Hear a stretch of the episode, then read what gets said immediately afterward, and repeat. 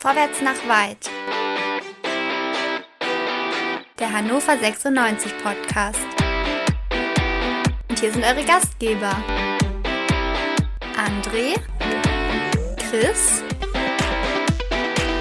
Dennis und Tobi.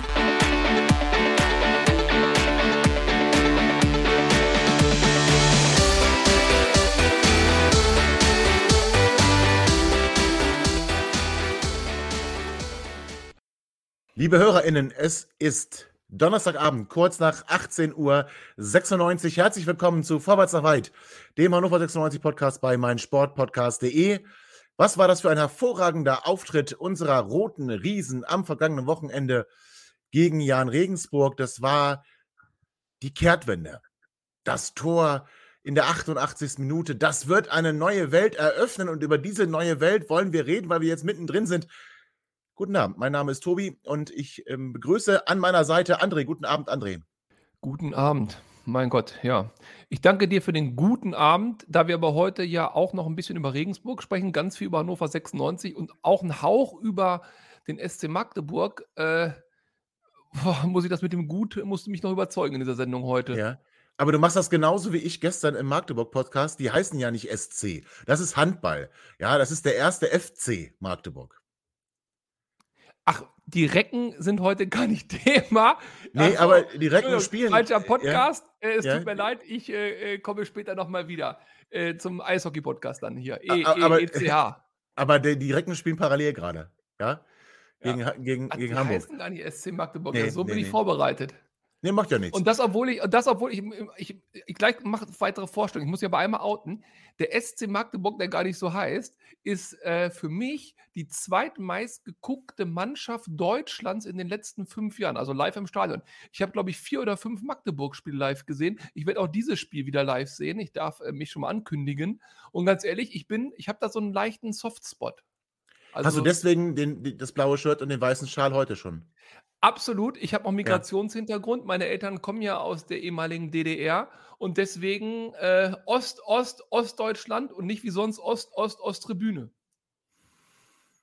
Oh Gott, ich, äh, Chris, äh, guten, guten Abend. Ich weiß gar nicht, was ich dazu sagen soll. Ich, äh, da fällt mir nichts zu ein. Ah, der hat mich so entwaffnet. Also ich hatte mir schön was vor überlegt. Es ging ein Ruck durch Hannover in der 88. Minute. Aufbruchstimmung, nachdem wir ja. äh, in der ersten Halbzeit. Aber was willst du sagen? Außer André, äh, auch ich bin Bruder aus, ein, aus, ein, aus den neuen Bundesländern. Meine Mutter kommt aus Lepsch und äh, somit freut mich, dass ich hier einen Kameraden und ich, äh, gefunden habe. Und ich sage mal sportfrei. So, jetzt äh, weiß ich wirklich nicht mehr, was ich sagen soll und begrüße ganz herzlich nicht aus dem Osten Deutschlands ähm, unseren VW-Trainer Alexander Kiene. Guten Abend, Alex. Ja, guten Abend in die Runde. Ich ja, freue mich auf den gemeinsamen Abend, auch die Diskussionen und Analysen, die uns bevorstehen. Und ja, freue mich auf den gemeinsamen Start jetzt. Aber du bist weder aus Magdeburg noch aus Leipzig, das können wir festhalten. Das ist richtig. Das beruhigt mich sehr, muss ich ganz ehrlich sagen.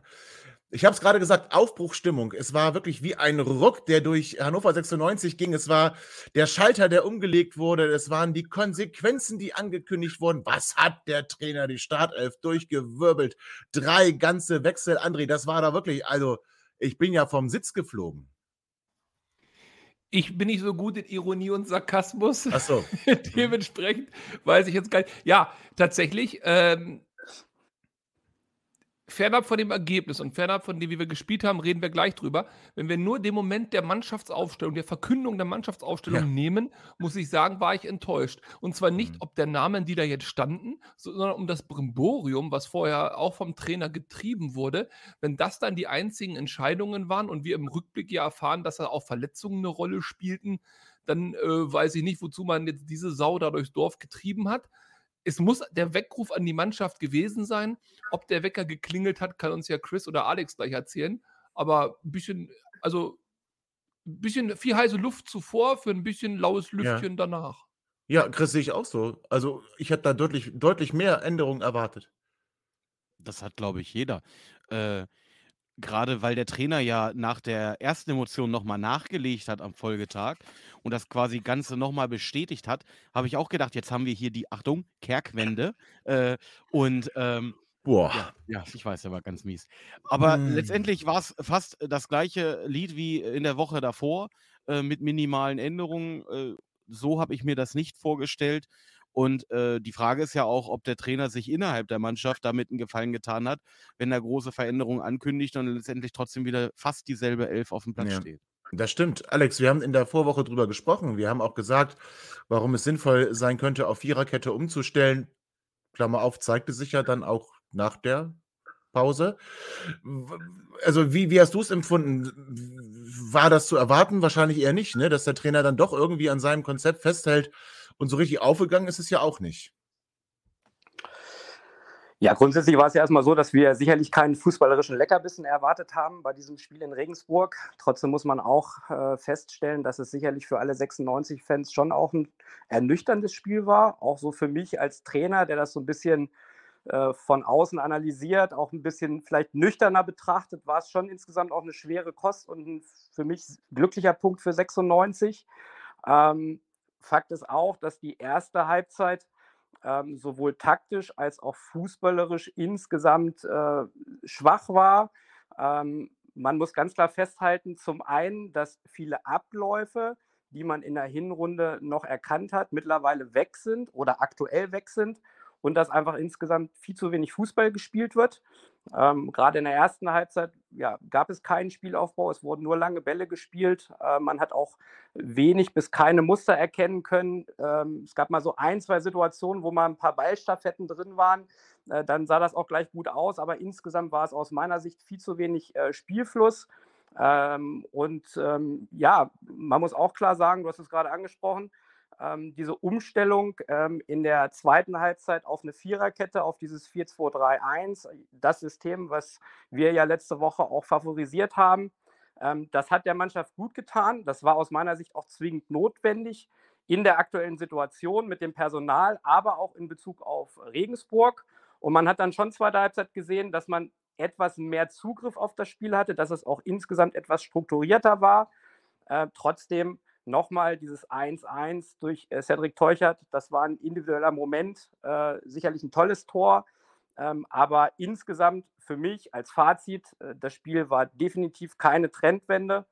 Ähm, und die Art und Weise des Fußballs muss sich aus meiner Sicht verbessern, äh, um dann auch wieder Siege einfahren zu können. Und ja, man ist jetzt sicherlich gegen Magdeburg unter Zugzwang. Gegen Magdeburg unter Zugzwang, wie man es auch schon gegen Regensburg gewesen ist. Verzeihung. André, letzte Woche habe ich dich nicht so rauskommen lassen, als du mit Julian Börner angefangen hast und äh, dann die Diskussion aufmachen wolltest, ob das vielleicht schon sein Ende gewesen ist. Wir müssen festhalten, er ist bei 23 äh, Einsätzen in dieser Saison automatisch im nächsten Jahr auch noch bei uns. Sein Vertrag verlängert sich. Jetzt hat er 19. Jetzt spielt er nicht gegen Regensburg und dann verletzt er sich beim Aufwärmen. Ah. Ja, ich, ich, bin, ich, also ich bin da auch ein bisschen ratlos, denn tatsächlich, du hattest es, glaube ich, angesprochen, er ist Vizekapitän. Das heißt, er mhm. hatte ja vor der Saison eine tragende und wichtige Rolle in unserem Konstrukt. Er ist auf jeden Fall, das ist eindeutig derjenige, der angezählt und sogar ausgezählt wurde von äh, Trainer Leitl. Wir gehen davon aus, Leitl wird nächste Saison die Mannschaft zum Aufstieg führen wollen. Und da muss er sich natürlich überlegen, auf welche Spieler kann ich bauen. Und nach der äh, Aktion jetzt und nach den Worten äh, kann ich mir nicht mehr vorstellen, dass das mit Burner passieren soll. Und dementsprechend ist natürlich schon die Frage, lässt man ihn dann überhaupt noch spielen, um eben diese Vertragsverlängerung zu generieren, um ihn dann im nächsten Jahr auf der Bank sitzen zu lassen? Mhm. Oder findet man eine andere Lösung, die dann bedeutet, er spielt nicht. Aus meiner Sicht wäre es sportlich durchaus möglich, weil die Saison uns ja Richtung Niemandsland spült. Und äh, sollten wir dort sicher vertreten sein im Niemandsland, dann kann man sicherlich auch jungen Spielern die Chance geben, sich zu präsentieren, zu wachsen äh, oder sich ein Schaufenster zu spielen. Und da bräuchte es jetzt keinen Burner mehr. Aber ja. ich weiß nicht, ob der, der Sündenbock zurecht ist. Ich bin ganz ehrlich, ich weiß es nicht. Ja, äh, finde ich gut. Ich hatte nämlich letzte Woche die Befürchtung, dass du da deutlich in diese Kerbe schlagen möchtest. Chris, Takuma Asano, erinnerst du dich noch? Da gab es äh, eine, auch eine interessante, eine interessante Konstellation. Wir haben ihn ausgeliehen mit einer Kaufpflicht bei X Einsätzen. Ich weiß nicht, nicht mehr ganz genau, wie viele Einsätze das waren. Und dann bekam unser Trainer quasi das Verbot, den einzusetzen, damit wir ihn nicht kaufen müssen. Daran erinnere ich mich auch noch. Äh, der Spieler kam aus London, wenn ich mich richtig erinnere. Ich Ah, glaub, von Arsenal, ne? Arsenal, genau. Ja. Ähm, unglücklich war damals natürlich, dass das Ganze medial bekannt wurde, ähm, äh, dass es da diese Auflage von oben gibt. Ähm, wenn man das jetzt hier versucht, eleganter zu lösen über irgendwelche Verletzungen und Nichtberücksichtigungen, ähm, kann das sein. Aber die Frage ist ja, ähm, wir werden sehr wahrscheinlich im nächsten Jahr wieder ein bisschen Bewegung im Kader haben. Ja. Äh, Verträge laufen aus. Äh, ich bin mir nicht sicher, erst recht nicht nach dem letzten Spiel, ob RMB äh, bei oder bei RMB die Kaufoption gezogen werden wird. Äh, ich muss auch ganz ehrlich sagen, nach so einer Aktion im eigenen Strafraum äh, so an den Ball zu gehen, da wärst du in der Kreisliga nach 13 Minuten ausgewechselt worden äh, vom Trainer. Ähm, und das war gerade, wenn man so berücksichtigt, dass die Wochen davor jetzt auch nicht äh, so stark waren, äh, das war schon frech. Und da hätte man vielleicht auch ein Zeichen setzen können oder sollen. Äh, Problem ist, wen hättest du dann einwechseln wollen? Dann wärst du entweder bei dem gelandet, äh, der dann auf einmal hätte in der äh, Verteidigung hinten links spielen müssen. Ähm, oder du hättest wieder Burner eingewechselt, wo du dann auch sagst, na gut, dann habe ich auch nichts wirklich gewonnen. Ähm, also den Vergleich zu Asano kannst du, glaube ich, nicht machen. Ähm, ich vermute mal, wenn das der Plan sein sollte, wird man das dezenter, geschickter äh, ver- versuchen ausschleichen zu lassen. Jetzt mal ein bisschen weniger Stammtisch, Alex. Julian Börner, m, schon mit Aussetzern auch in der, in der Hinrunde, aber doch irgendwie in vielen Situationen dann mit guten Grätschen, mit, mit, mit, mit viel Einsatz, dann auch wieder mit starken Aktionen. Wa- Was, was passiert da, oder anders, wa- was kann da in der, in der Winterpause passiert sein und was macht sowas mit einem Spieler, der ja auch zu den Führungsspielern gehört, dann plötzlich in so ein Loch zu fallen und dann auch richtig hart angegangen zu werden? Ja, ich war jetzt von außen betrachtet schon überrascht äh, über diese Entwicklung, weil äh, Julian Börner natürlich äh, im Spiel gegen Paderborn gepatzt hat. Äh, du hast es angesprochen, auch in dem ein oder anderen Spiel der Hinrunde. Aber man muss halt auch sagen, dass die anderen Innenverteidiger auch fehlerbehaftet gespielt haben. Äh, wenn ich an Spiele äh, wie gegen Kaiserslautern denke oder auch auf St. Pauli. Also ich glaube, dass aktuell kein Innenverteidiger in der Form und Verfassung ist, dass er fehlerfrei spielt, dass er hinten den Laden dicht hält. Ähm, und es kommt halt noch dazu, das, was du gerade gesagt hast, Julian Börner hat natürlich auch aus meiner Sicht eine sehr wichtige Funktion in der Mannschaft. Er ist hinten in der Defensive ein Führungsspieler. Er ist ja auch stellvertretender Kapitän nach Ron-Robert Zieler. Äh, von daher äh, finde ich auch, ähm, ja, dass dann schon auch eine Menge passieren muss, wenn man den jetzt komplett rausnimmt. Ich finde auch, dass er gerade so, was die Organisation und die Kommunikation in der Defensive betrifft, auch, auch eine wichtige Rolle innerhalb des Verbunds hatte. Äh, was da konkret vorgefallen ist, weiß ich nicht. Äh, wie gesagt, ich war sehr überrascht, dass das so jetzt gekommen ist. Und ähm, ich habe jetzt auch nicht gesehen, dass die Defensive in Regensburg äh, ohne ihn stabiler geworden ist. Ja, das stimmt. Und aber RB hat Chris gerade angesprochen. Das ist ein junger Spieler, ja. Und ähm, sicherlich sieht das extrem ja blöd aus, was er da macht, was er da versucht. Ähm, aber ist das Grund genug und reicht es, um, um jetzt auch einen Stab über den Spieler zu brechen? Oder dann, also wenn man soziale Medien äh, verfolgt, sind dann immer relativ harte Kommentare gleich. Ich finde, ähm, der hat auch, also der darf Fehler machen. Also wenn du einen, einen 19-Jährigen in der Startelf bringst, in die Startelf bringst und den quasi auch diese Bürde auferlegst, jetzt äh, sofort funktionieren zu müssen, weil die Mannschaft mit ganz vielen Gegentoren in die Rückrunde gestartet ist, das, das finde ich ja fast ein bisschen unfair, Alex, wenn man den Spieler dann hinterher so hart, auch ins, mit dem Spieler so hart ins Gericht geht und darf er nicht diesen Fehler machen? Also für mich sind ja mehrere Aspekte wichtig. Erstens, das, was in den Medien geschrieben wird oder was man in den sozialen Medien liest, davon muss man sich sowieso völlig frei machen. Als Trainer, aber auch als Spieler. Damit würde ich mich gar nicht befassen, sondern wichtig ist das, äh, wie ich intern kommuniziere, wie auch intern die Prozesse in der Mannschaft sind. Ähm, und da würde ich sowieso niemals einen Stab über einen Spieler äh, brechen. Ähm, ich habe auch letzte Woche schon gesagt, ähm, ich bin jemand, der eher Dinge intern aufarbeiten würde äh, und eben nicht Spieler nach außen in den Pranger stellt. Ähm, und in dem Fall Airbnb sehe ich es, äh, so wie du es auch eben angesprochen hast, ganz klar so, das ist ein junger Spieler.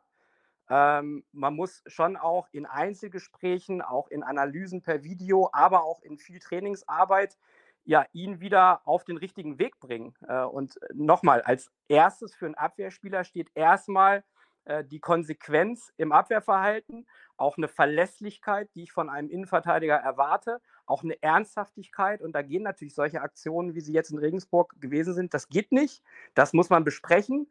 Und da muss man daran arbeiten, ja, dass man äh, im Training, aber dann auch im nächsten Wettkampf äh, diese Dinge abstellt und dass das nicht mehr vorkommt. Und das sind Prozesse, die muss er lernen äh, und die wird er auch lernen. Davon bin ich überzeugt. Aber ich habe ja in der Vergangenheit mit unglaublich vielen jungen Spielern bei den Vereinen gearbeitet und du hast im Laufe einer Saison immer mal wieder äh, Wellenbewegungen, also Phasen, wo es richtig gut läuft und auch Phasen, wo es weniger gut läuft. Ich finde, dass Airbnb vor dem Winter ja, sich gut entwickelt hat, eine richtig gute Phase hatte in diesen sieben Spielen, auch stabiler geworden ist. Und ich hatte sehr große Hoffnung, dass er mit der Vorbereitung und mit diesen ersten Spielen diesen Prozess weiter positiv fortsetzt.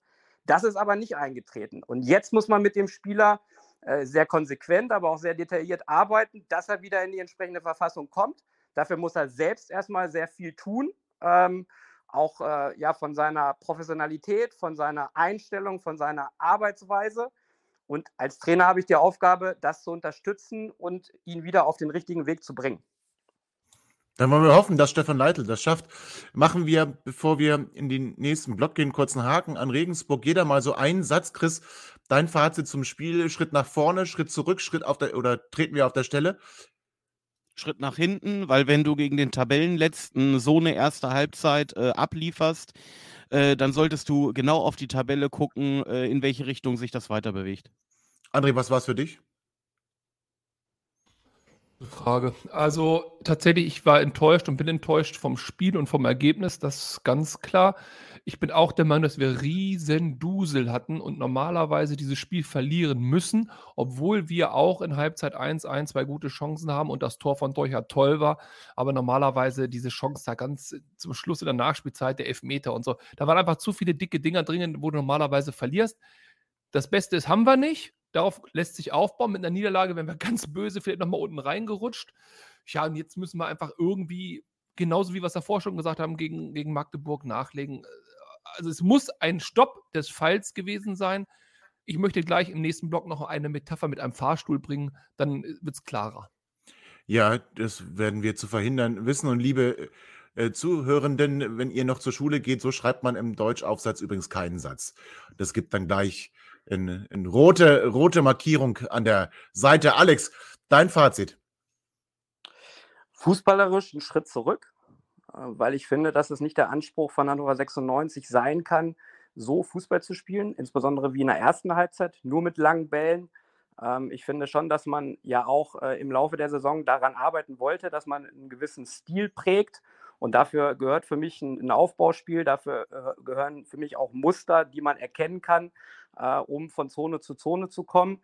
Das ist auch egal, gegen welchen Gegner. Nochmal, wir haben keinen Leckerbissen erwartet, aber ich habe schon erwartet, auch gegen Regensburg. Es gab Räume, die man hätte bespielen können.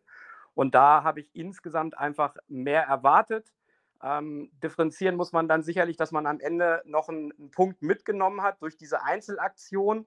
Äh, das ist äh, positiv, diesen Punkt noch mitzunehmen, aber nochmal die Art und Weise, äh, mhm. des Fußballs muss sich wieder verbessern und damit ist einerseits die Stabilität und Kompaktheit in der Defensive gemeint, aber vor allem auch äh, die Art und Weise des Fußballs. Ich bin da auch bei euch allen und besonders bei Chris Schritt zurück. Das war zu wenig. Das, man, gerade mit dem Tamtam, -Tam, André nannte es heiße Luft, äh, vorher, das hätte eine andere Aktion folgen lassen müssen. Für mich deswegen auch ein Schritt zurück. Und wir wollen aber gleich weitermachen nach einer kurzen Pause und äh, senden dann live aus Magdeburg die ähm, beliebte DDR1-Sendung Mach mit, mach's nach, mach's besser mit Adi. Und da kommen wir gleich wieder nach einer kurzen Pause. Herzlich willkommen zurück zu Vorwärts nach Weit, dem 96-Podcast bei meinsportpodcast.de. Also herzlich willkommen zu Mach's, Mach mit, mach's nach, mach's besser. Die beliebte Bewegungssendung auf DDR 1 mit Adi. Heute live aus Magdeburg. Alex, wie spielt der erste FCM und was dürfen wir erwarten? Ja, der erste FC Magdeburg befindet sich natürlich äh, im Abstiegskampf. Das ist klar, wenn man sich die Tabelle anguckt. Äh, man ist momentan als Aufsteiger ein Punkt und auch ein Platz äh, überm Strich. Und das Ziel für die Mannschaft von Trainer Titz äh, kann natürlich nur sein, jetzt in diesem ersten Schritt nach dem Aufstieg den Klassenerhalt zu realisieren. Sie haben jetzt äh, in der Rückrunde ja in den vier Spielen vier Punkte geholt. Ähm, auffällig ist auf jeden Fall, dass es nach wie vor eine Heimschwäche gibt bei Magdeburg. Sie haben nur acht Punkte zu Hause geholt. Ähm, auf der anderen Seite, und das sollte Warnung für 96 genug sein, haben sie auswärts 13 Punkte geholt haben äh, ja auch äh, zuletzt in Kiel 3 zu 2 gewonnen. Sie haben auch in der Hinrunde beispielsweise in äh, äh Hamburg beim HSV gewonnen. Sie haben in Nürnberg gewonnen.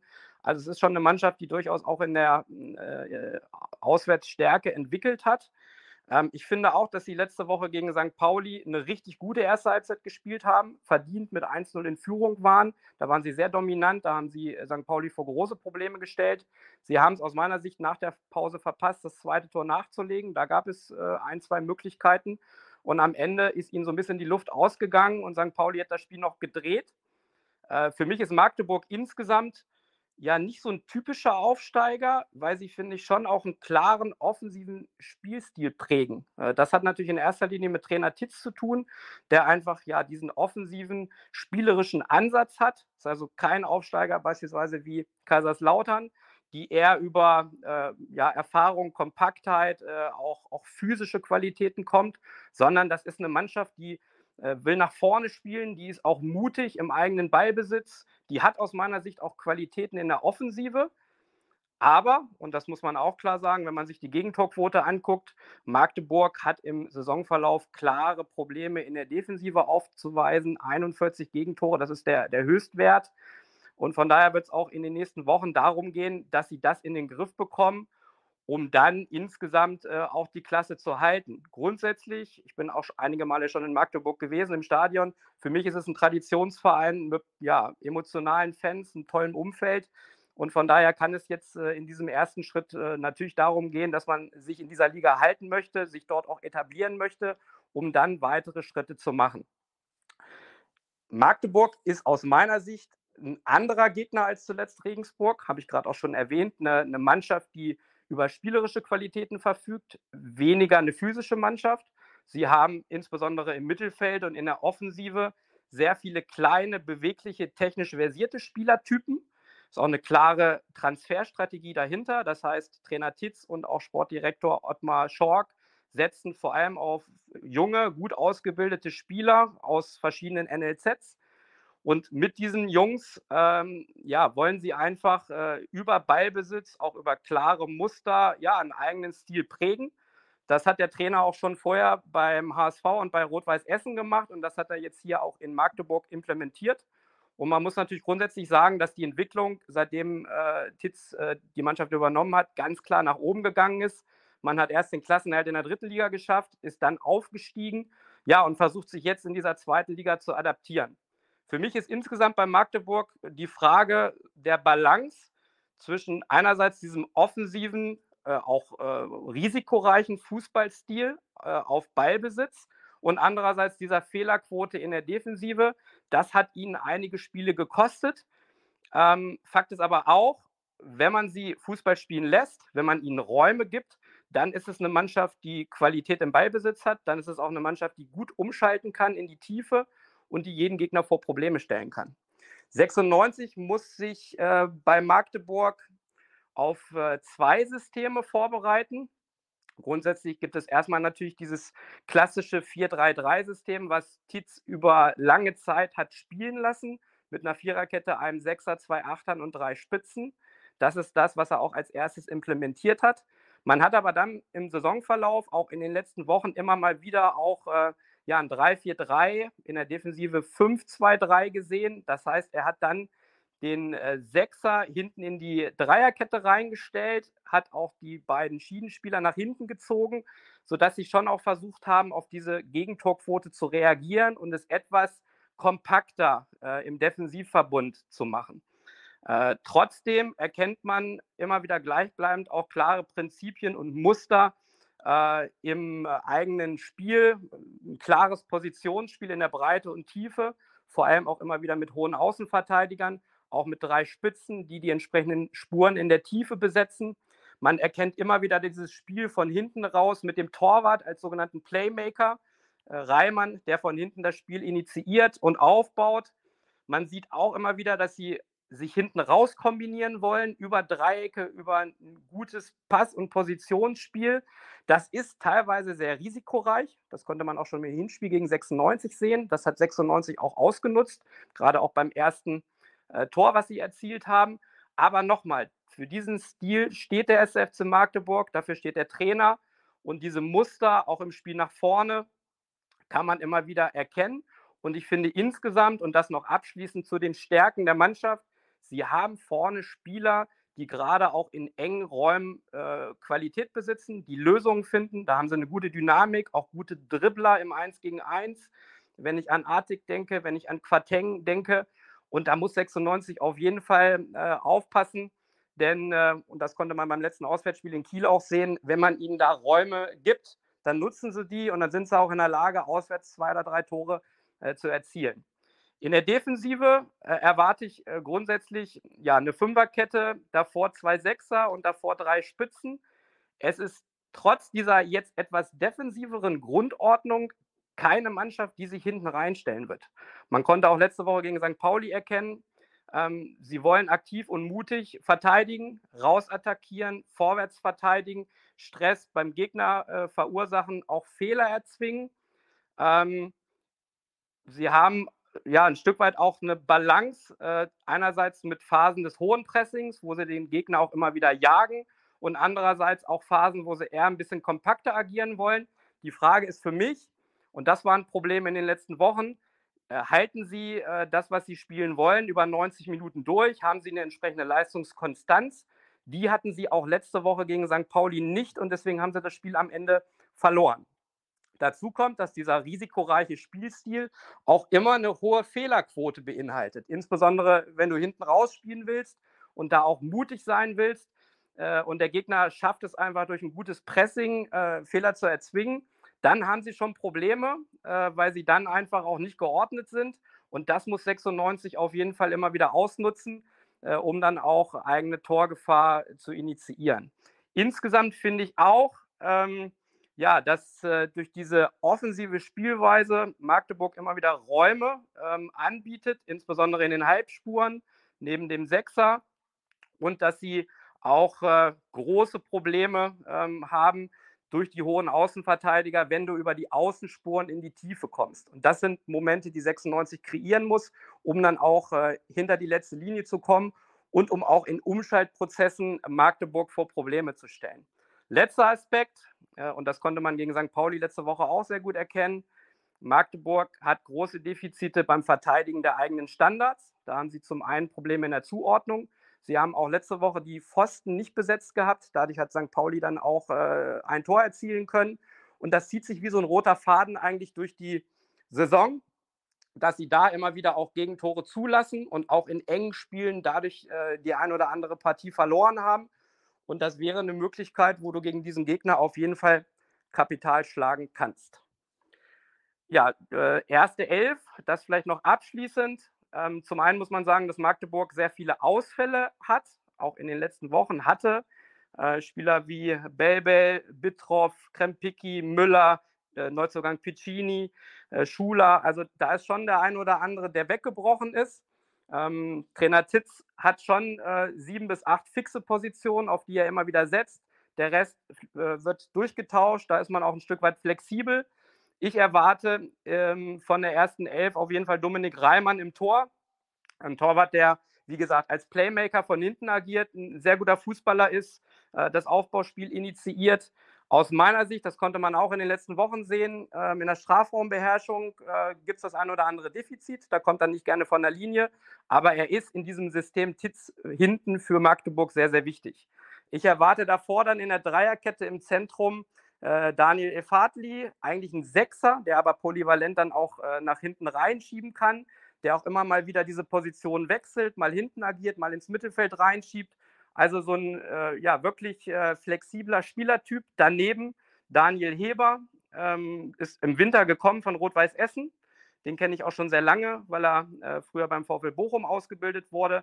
Eigentlich ein gelernter Außenverteidiger, der hier in der Innenverteidigung, der äh, Dreierkette spielt, hat ein gutes Tempo, auch eine gute Beweglichkeit und äh, kann dadurch dann auch den einen oder anderen Lauf in die Tiefe äh, verteidigen.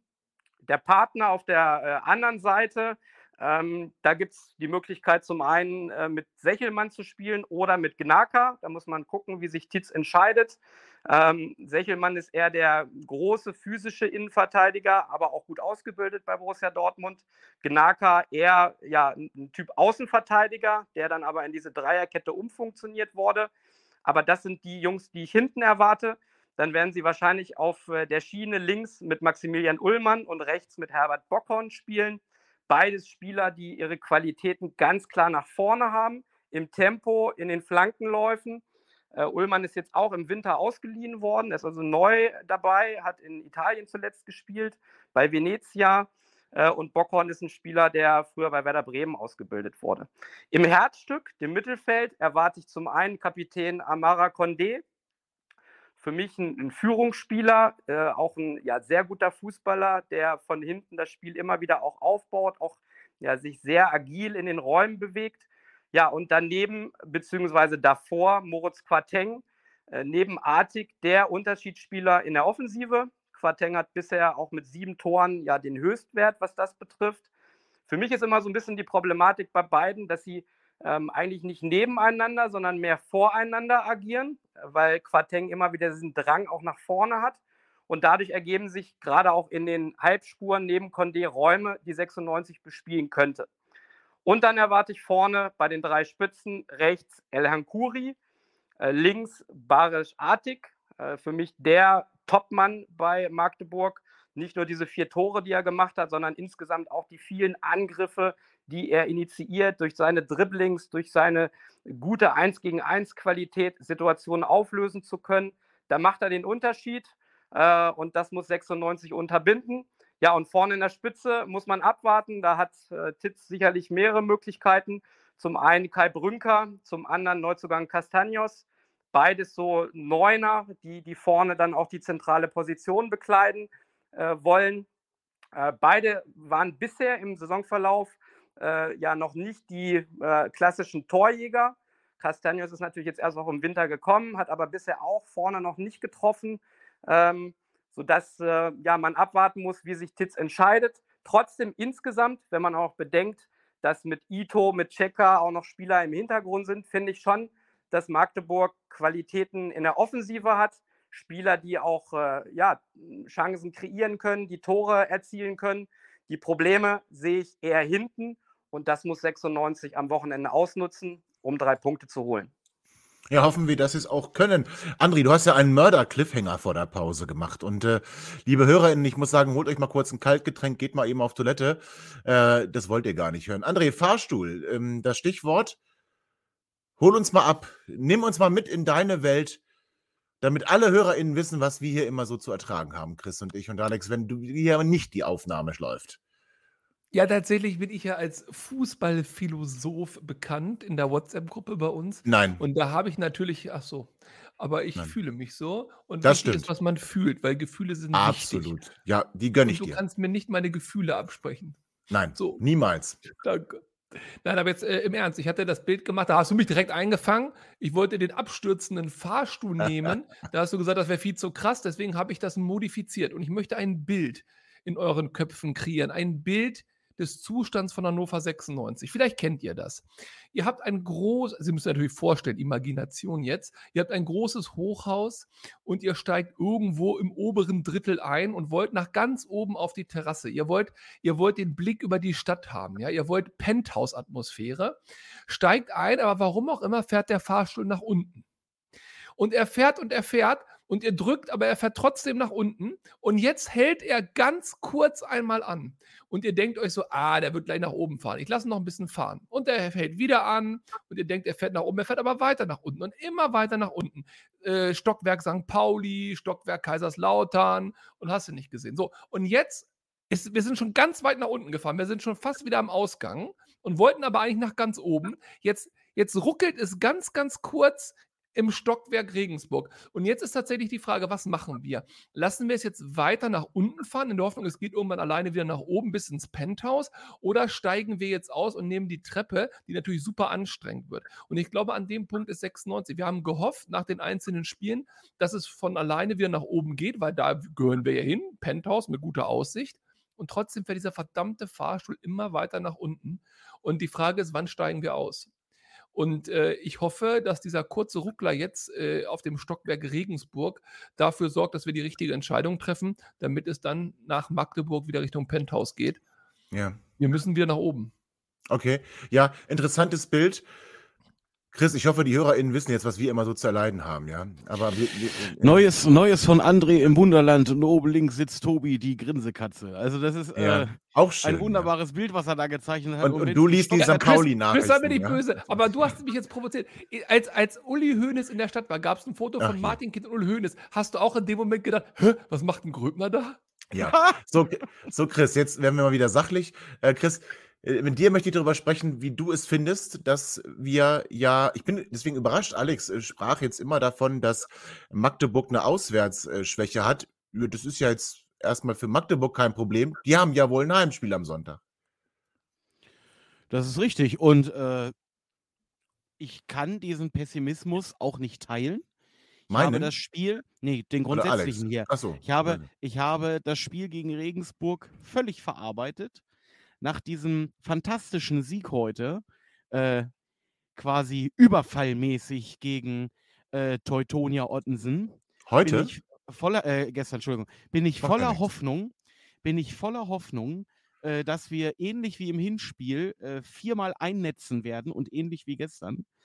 Äh, wir haben zwar schlechter gegen Ottensen gespielt als unsere zweite Mannschaft, weil die haben nämlich kein Gegentor gekriegt, als sie zu Hause gespielt Ja. haben. Aber mein dennoch, Herz, mein Herz, mein Herz, morgen darf geht's richtig, kurz, es geht ich würde richtig dich, ich würde dich, ich würde dich, äh, unterbreche dich ungern. Fans, Das, sti das stimmt Auswärtsspiel. nicht. Das Ja. stimmt nicht. Ja, Fans, Auswärtsspiel. Ich habe das doch schon verstanden. Also, Ihr sagt was. was, was glaubst du denn, was morgen, äh, was, was, äh, was passieren wird am Sonntag? Glaubst du wirklich, Magdeburg bringt 10.000 Leute mit? Das haben sie schon häufiger angekündigt. Äh, die Ich glaube, es werden mehr. Die werden ein paar Braunschweiger mitbringen, da werden ein paar Basler mit bei sein, aber 10.000 Leute bringen die nicht zusammen. Okay, das, äh, dein Wort, dein Wort in ähm, Martin Kinds Ohr, der die Tickets freigegeben hat.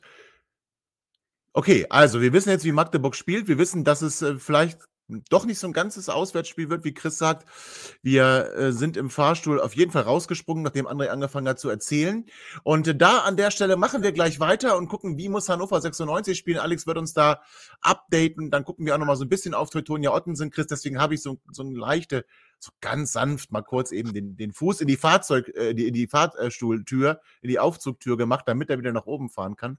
Das alles machen wir aber gleich nach einer kurzen, klitzekleinen kurzen. Und Pause. Tobi, Tobi, bevor du Pause ja. machst, bevor du Pause machst, wenn wir tatsächlich ein Auswärtsspiel zu Hause haben sollten, also we wenig Heimfans kommen sollten, dann liegt es ja. Ja. wohl aller Wahrscheinlichkeit an der Drohung, die der Karle vorhin hier ausgesprochen hat, dass er Dass er selber zu kommt, Gast ja. sein wird.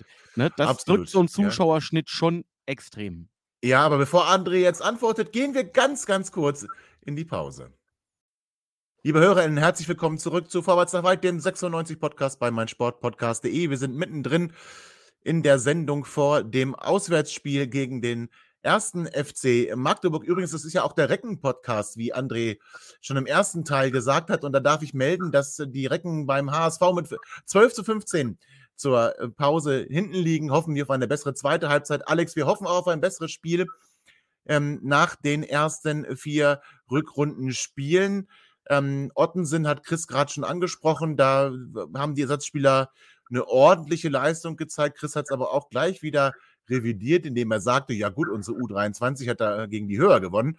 Alex, also was glaubst du, was passiert jetzt? Ähm, gehen wir in die Viererkette? Wie stellen wir auf? Haben wir eine andere Einstellung, wenn Not gegen Elend äh, bei Standards ähm, antritt? Ich bin sehr gespannt. Ja, erst noch mal ganz kurz zu dem Spiel gegen Ottensen. Natürlich ist es immer wichtig, dass äh, die Jungs, die jetzt zuletzt wenig Einsatzzeit bekommen haben, dass sie Spielpraxis kriegen. Äh, und äh, ja, da hat man sich natürlich einen Gegner äh, aus der Regionalliga ausgesucht, wo natürlich auch zu erwarten ist, dass man auch mit einer vermeintlichen B11 und auch noch gespickt mit U23-Spielern, dass man da erfolgreich ist. Das ist gelungen, hat aber natürlich für das Wochenende keinen Wert, sondern es geht oder ging in erster Linie darum, Spielpraxis für einige Spieler zu geben.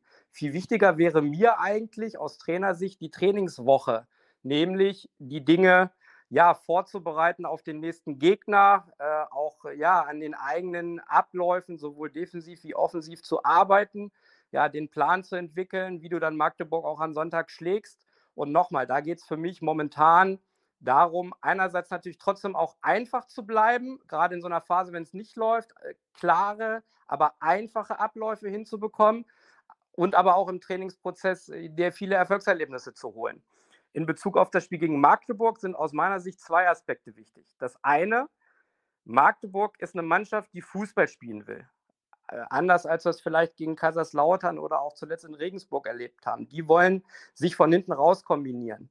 Und wenn du sie spielen lässt, das konnte man auch letzte Woche gut erkennen, äh, St. Pauli hat es erste Halbzeit nicht geschafft, das Spiel zu unterbinden dann haben sie Qualitäten. Also musst du aus meiner Sicht einerseits den Gegner bearbeiten, sehr aggressiv und intensiv.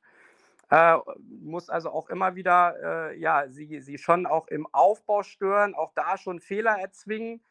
Äh, ich meine, die ersten Minuten gegen Paderborn haben ja auch gezeigt, dass das funktionieren kann. Und da hat es 96 äh, geschafft über eine sehr gute äh, Mannorientierung, auch über gute Pressing-Auslöser den Gegner unter Druck zu setzen. Und das ist, glaube ich, ein Stilmittel, was du auch gegen Magdeburg brauchst. Natürlich wirst du das nicht über 90 Minuten hinbekommen, den Gegner zu jagen. Dann musst du auch mal wieder vielleicht eine Phase haben, äh, wo du Luft holst, wo du mehr in der Kompaktheit agierst, trotzdem aber auch nicht passiv wirst. Das war ja auch ein Problem in den letzten Heimspielen, dass sie nach guten Phasen des Pressings dann sehr, sehr passiv geworden sind, das Spiel nur noch verwaltet haben. Das meine ich damit nicht, sondern auch an der Kompaktheit kannst du ja aktiv und aggressiv verteidigen. Aber nochmal, du musst den Gegner bearbeiten. Und äh, der zweite Aspekt äh, ist, sind natürlich dann die Lösungen im eigenen Ballbesitz. Äh, Magdeburg wird sich nicht hinten reinstellen, sondern sie werden auch immer wieder rausattackieren. Also musst du gucken, aus meiner Sicht, dass du im Aufbauspiel Überzahl schaffst und dass du dann dieses Pressing, diese erste Linie überspielst. Und damit meine ich nicht lange Bälle, sondern damit meine ich flache, vertikale Lösungen in die Halbspuren, neben dem Sechser, ähm, auch mit Spielverlagerung in die Außenspuren, um da Überzahl zu schaffen und in die Tiefe zu kommen. Es geht für mich auch nicht darum, hinten Tiki-Taka zu spielen. Ich glaube, das kann 96 sowieso nicht. Aber ähm, nochmal, klare Muster, zum einen im Überzahl zu schaffen, über eine Viererkette, auch mit äh, Verbindung zu den Sechsern, die auch mal abkippen dass du da einfach gegen die drei Spitzen plus Quateng dahinter, dass du da Überzahl hast und dann dieses Pressing überspielen. Weil wenn du das schaffst, glaube ich, kriegst du auch Räume äh, in den Halbspuren und in der Tiefe, die du nutzen kannst, um hinter die letzte Linie von Magdeburg äh, zu kommen. Und dann geht es auch darum, ja, einfach äh, Dynamik und Tempo nach vorne reinzukriegen. Sie haben schon Probleme in den Schnittstellen äh, der Dreier- respektive Fünferkette, auch weil die beiden AVs immer sehr hoch sind. Und das muss 96 nutzen und insbesondere auch äh, Situationen nutzen, wo sie Ballgewinne haben. Dann ist der Gegner nicht geordnet. Das konnte man auch im Hinspiel sehen. Und wenn du dann schnell in die Tiefe bespielst, wenn du dann schnell auch in die Box kommst und zielstrebig zum Abschluss, dann wirst du gegen Magdeburg Möglichkeiten kriegen, weil sie da nach wie vor äh, trotz einiger personeller Veränderungen Defizite haben und deshalb auch die Gegentorquote. Und das sind so die Dinge, die man aus meiner Sicht verbinden muss. Noch dazu wird für mich die Chronologie des Spiels sehr, sehr wichtig. Hat man natürlich gegen Paderborn auch gedacht, nach der schnellen Führung. Aber nochmal, du musst in Führung gehen, du musst zu Hause dem, dem Spiel deinen eigenen Stempel aufdrücken, möglichst in Führung gehen und dann auch nicht nachlassen, sondern den Gegner möglichst frühzeitig, äh, wie man so schön sagt, tot machen. Und dann wirst du das Heimspiel auch gewinnen. Das wollen wir doch hoffen. Ähm, äh, kein Tiki-Taka hinten raus, Chris sagt. Alex, ich hoffe, es wird kein Kiki-Kaka. Also ähm, ich habe ja ein bisschen Sorge, wie 96 da in der Defensive auftreten wird. Ja, eine schöne Erinnerung ans El Kakiko, würde ich sagen. äh, was deutlich kreativer war als El Clasico oder was ich jetzt da vor kurzem gelesen habe. Ich glaube, okay. in, Ham in Hamburg oder so wurde das jetzt äh, ausgerufen. Ähm, Ja, okay. ja, ich glaube, ich glaube, äh, Alex hat absolut recht, wenn er sagt, Tiki-Taka hinten raus. Das ist nicht so unsers. Ähm, wir müssen uns halt einfach darauf konzentrieren, dass wir in der Defensive besser stehen, als wir es zuletzt gemacht haben. Ich bin ja ein bisschen beruhigt, wenn ich höre, dass auch Magdeburg durchaus Probleme hat in der Zuordnung, wenn es um Standards geht. Ähm, das sollten wir auch, äh, also gerade die Zuordnung jetzt, egal ob bei Standards oder auch bei Angriffen, äh, bei Bällen in die Tiefe, äh, da hatten wir äh, große Defizite in, in, den letzten Spielen und äh, ich hoffe tatsächlich, dass wir unseren Fokus erstmal darauf setzen, weil ich glaube durchaus, dass wir genug äh, Offensiv-Kreativität und Offensiv-Power haben, dass wir die Mannschaft von Magdeburg in Verlegenheit bringen können hinten. Aber es ist halt alles Schall und Rauch, wenn wir wieder durch ein dusseliges Tor äh, früh in Rückstand geraten oder uns dann letztendlich durch Unvermögen oder einen vielleicht einen unglücklichen Elfmeter wieder frühzeitig äh, selbst benachteiligen. Da hast du natürlich nicht ganz unrecht. André Louis Schaub hat ähm, gegen Ottensen eine sehr starke Leistung gezeigt, hat ein Tor selbst erzielt, hat ein Tor vorbereitet. Ist Louis Schaub jetzt in der Verfassung, unser Spiel lenken zu können? Aber ganz ehrlich, das ist jetzt zum ersten Mal, seit wir zusammen Podcast machen, der Moment, wo ich Toni Kroos echt fühle wenn du das 17. Mal die Champions League gewinnst und dann kommt da irgend so ein Quacksalber da und quakt dich mit so einer dusseligen Frage da voll, ey. Und du denkst dir nur so, boah, Alter, kann nicht dein Ernst sein. Luis Schaub, ja, hat gegen äh, Tötensinn Germania 015 SC oder wie die heißen, äh, zwei Tore gemacht. Ja, ist das ist ja toll. Äh, eins. Ja, gefühlt waren es vier. Toll. Also äh, also ich würde mich freuen, wenn er spielen würde. Ja, das liegt dann aber daran, weil er dann natürlich einen unfassbaren Leistungsboost in der Trainingswoche gezeigt hat. Es wäre schön, das würde ich mich aber über jeden anderen Spieler freuen. Aber Louis Schaub ist, glaube ich, wir haben über Burner vorhin gesprochen, auch relativ abgemeldet aktuell. Da müsste schon echt viel passieren und äh, zusammenkommen, dass er nochmal eine Chance bekommt und diese dann auch noch nutzt. Also so euphemistisch würde ich jetzt nicht gegen Magdeburg ins Spiel gehen. Am Ende entscheidet es der Trainer.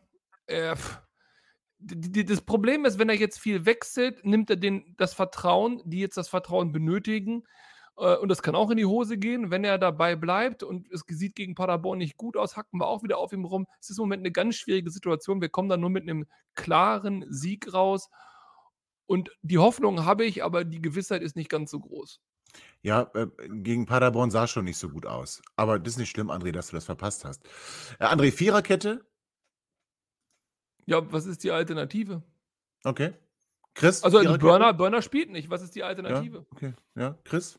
Ich glaube auch, dass er auf Viererkette umstellen wird, ganz einfach, weil er mit der Dreierkette Ariembi, Kreinsch und Neumann äh, jetzt nicht äh, ins nächste Spiel gehen wird. Ich glaube, die Innenverteidigung äh, wird äh, Neumann und Kreinsch tatsächlich sein. Alex, glaubst du auch, dass Neumann und Kreins die Innenverteidigung bilden werden? Davon gehe ich aus. Also erstmal okay. denke ich, erstmal denke ich auch Viererkette. Zum einen aufgrund der personellen Konstellation bei 96, auch der Form der einzelnen Spieler und auch, weil es äh, ja gegenüber den drei Spitzen von Magdeburg auch systematisch von der Ordnung her passt. Ähm, und wie gesagt, die beiden Spieler auf jeden Fall, davon gehe ich aus. Ähm, und äh, dementsprechend werden Moroja, Neumann, Kreinsch und Köhn die Viererkette bilden. Und dann Kunze und wer spielt noch auf der 6. Sebi Ernst ja. würde ich, aber ist kein Sechser, aber. Also tatsächlich, äh, ja, habe ich mir da auch Gedanken gemacht äh, im Vorfeld dieser Sendung und ähm, ich finde schon, dass man neben Kunze äh, ja auch daneben jemanden braucht, der mehr noch äh, das Spiel gestaltet. Äh, und ähm, nochmal, ich habe keinen Einblick, wie Sebi Ernst jetzt trainiert hat oder wie seine aktuelle Verfassung ist. Ich kann immer nur die ja, die Minuten sehen, äh, wenn er dann in den Spielen auf dem Platz ist. Aber mein Gefühl sagt mir, bra man braucht äh, als 96 jetzt gegen Magdeburg äh, so einen spielstarken Sechser neben Kunze. Und äh, ich könnte mir vorstellen, dass EB1 das sehr gut ausfüllen kann. Und dann würde ich sagen, auf der 10 dann vielleicht doch Louis Schaub. Gehen wir davon aus, dass, dass Harvard Nielsen vielleicht ausfällt. Äh, Louis Schaub dann ein Kandidat oder Sebastian Kerk, Freistoßtor gegen Ottensen? Ja, ist für mich ganz schwer. Also grundsätzlich gehe ich erstmal davon aus, dass Nielsen kann. Dann würde er für mich auch spielen. Wenn er nicht spielen kann, ja, dann muss man tatsächlich über Kerk nachdenken. Ähm, Kerk ist natürlich auch jemand, so wie jetzt beim Freistoßtor, der in diesen Situationen, auch bei ruhenden Bällen, durchaus äh, Punkte setzen kann. Ähm, Nochmal, am Ende, Stefan Leitl sieht die Mannschaft jeden Tag im Training. Ähm, er muss das am Ende entscheiden. Ähm, aus meinem Gefühl heraus würde ich mich erstmal für Nielsen entscheiden und alternativ für Kerk. Was ist denn mit Nielsen, wenn ich fragen darf? Das habe ich nicht mitgekriegt. Ist der angeschlagen? Ja, Muskel, Muskelverletzung. Aber nicht Was und was? Und was Aber ist, äh, warum hören wir irgendwie überhaupt nichts mehr von Foti? Wäre das nicht auch mal wieder Haben eine wir. Option? Wir haben ihn sogar gesehen gegen Ottensen. Ja, ich habe das, ich hab das nicht gesehen. Es tut mir Ach leid. so. Äh, Ich meinte jetzt eigentlich auch, ich meinte jetzt auch eigentlich wieder im Ligabetrieb. Ja, ich, glaub, Dafür, ich glaube wir aber. den mal so ja, gehypt haben. ja, aber ich finde aber, Alex. einmal war Also, der Ofen aus. Ja, aber du brauchst jetzt jemanden, der, der, der glaube ich, auch ein bisschen mehr Profispiele schon auf dem Buckel hat in so einer Situation. Ich wäre dann auch eher, ich wäre sogar für Kerki, muss ich sagen. Ich glaube, Cedric Teuchert ist gesetzt vorne drin. Das, das dürfte jetzt völlig klar sein. Ähm, tut mir leid, dass ich ihn immer so negativ beurteile. Ich bin eigentlich ein großer Fan von Cedric Teuchert. Hat mich auch sehr gefreut, dass er wieder zurückgekommen ist. Seine Körpersprache hat mir in der Hinrunde nur nicht gefallen. Wirkte sehr arrogant und lustlos. Jetzt muss man ganz ehrlich sagen, ist äh, so etwas wie eine kleine Lebensversicherung geworden. Und ich würde dann auf den Außen Momulu und äh, Bayer spielen lassen. Gibt es da von irgendwem Einwände? Nee, von keinem. Gut, das, das freut mich. Also wird's. Ja, Bayer, Bayer außen Ja. meinst du jetzt als, als Stürmer oder meinst du als Flügelspieler? Weil als Flügelspieler brauchen wir den nicht. Warum nicht? Ich habe, glaube ich, noch nie eine Flanke von dem gesehen, die brauchbar war. Boah, Müssen ich wir Dennis fragen, der sieht in jedem Spiel fünf gute Pässe. Vielleicht hätte er das als Ja. gesehen, aber hart. Das finde ich zu nein, hart. tatsächlich, also wir Ja. haben keine Wahl. Ich meine, ganz ehrlich, du, die die Mannschaft stellt sich ja im Prinzip von alleine auf. Ja, an ein, zwei Positionen kannst du dir Gedanken machen.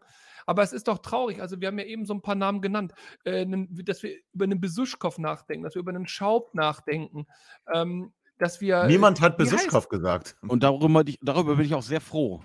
Ja.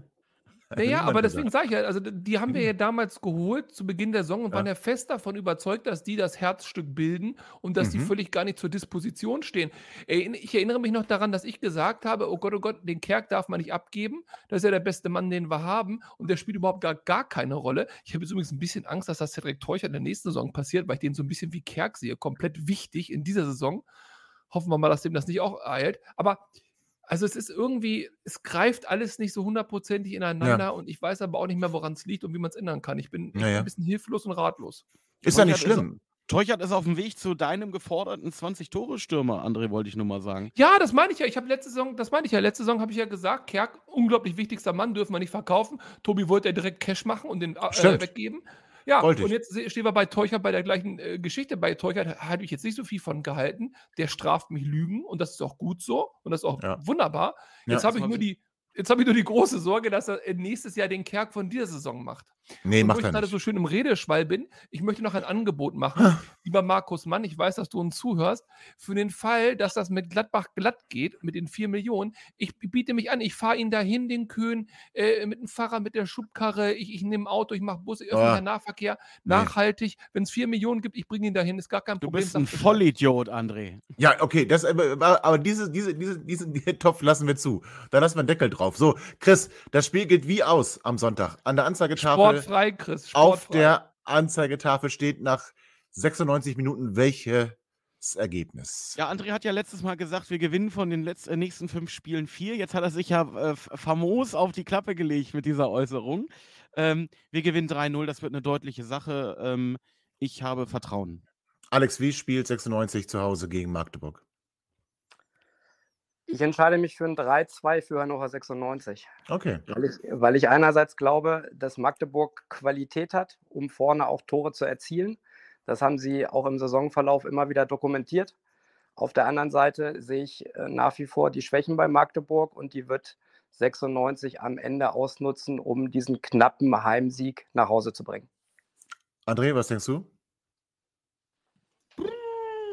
Eigentlich bin ich ganz ehrlich, ich gehe von einem Unentschieden aus, aber das möchte ich jetzt hier nicht sagen. Ich möchte hier nicht der, der Grinch sein, deswegen gewinnen wir 2-1. Aber, aber es wird ein, ein, Ja. ein Spiel wie ein Nieseltag im Februar. Okay, wie ein Nieseltag im Februar, also so wie heute. Ich tippe auf ein 0 zu 2 und äh, muss ganz ehrlich sagen, ich kann nur hoffen, dass 96 aber beherzigt, mach mit, mach's nach, mach's besser. Also sie machen mit, weil sie Fußball spielen. Sie machen nach, wenn Magdeburg gute Szenen hat und sie machen es besser, weil sie am Ende das Spiel dann doch gewinnen. In diesem Sinne allen Moment, viel, Moment, viel, Moment, viel, Moment. Hast du, du hast doch gerade gesagt viel. 0-2. Ja, ja, aber ich hoffe ja trotzdem auf was anderes. Ich sage nur 0-2, weil ich immer für 96 tippe und jetzt gerade sehr viel Pech damit habe. Deswegen Also, sage ich 0 Wenn die 2. Sendung läuft, meinst du? Weil ich habe da irgendwie vor der Sendung äh, andere 0 zu Sachen noch so. 2. Achso, Hm, gut. 0 zu ja. 2. Aber ich muss es nochmal sagen, ich hoffe, 96 macht mit, macht's nach und macht's besser. Also, sie machen mit, wenn beim Fußballspielen, sie machen es nach, wenn Magdeburg gute Szenen hat und sie machen es besser, weil sie am Ende doch gewinnen werden. Und deswegen viel Spaß allen, die in das Stadion gehen und André hoffentlich nicht äh, begegnen. Und macht eine gute Atmosphäre, zeigt, dass es ein Heimspiel ist und dass die Magdeburger hier mit 100.000 Mann ankommen können, aber unsere Stadt nicht einnehmen können. Und am Ende zählt immer nur eins, 96 Allee und bis bald. Ihr seid immer noch da? Ihr könnt wohl nicht genug kriegen. Sagt das bitte nicht den Jungs. So, jetzt aber abschalten.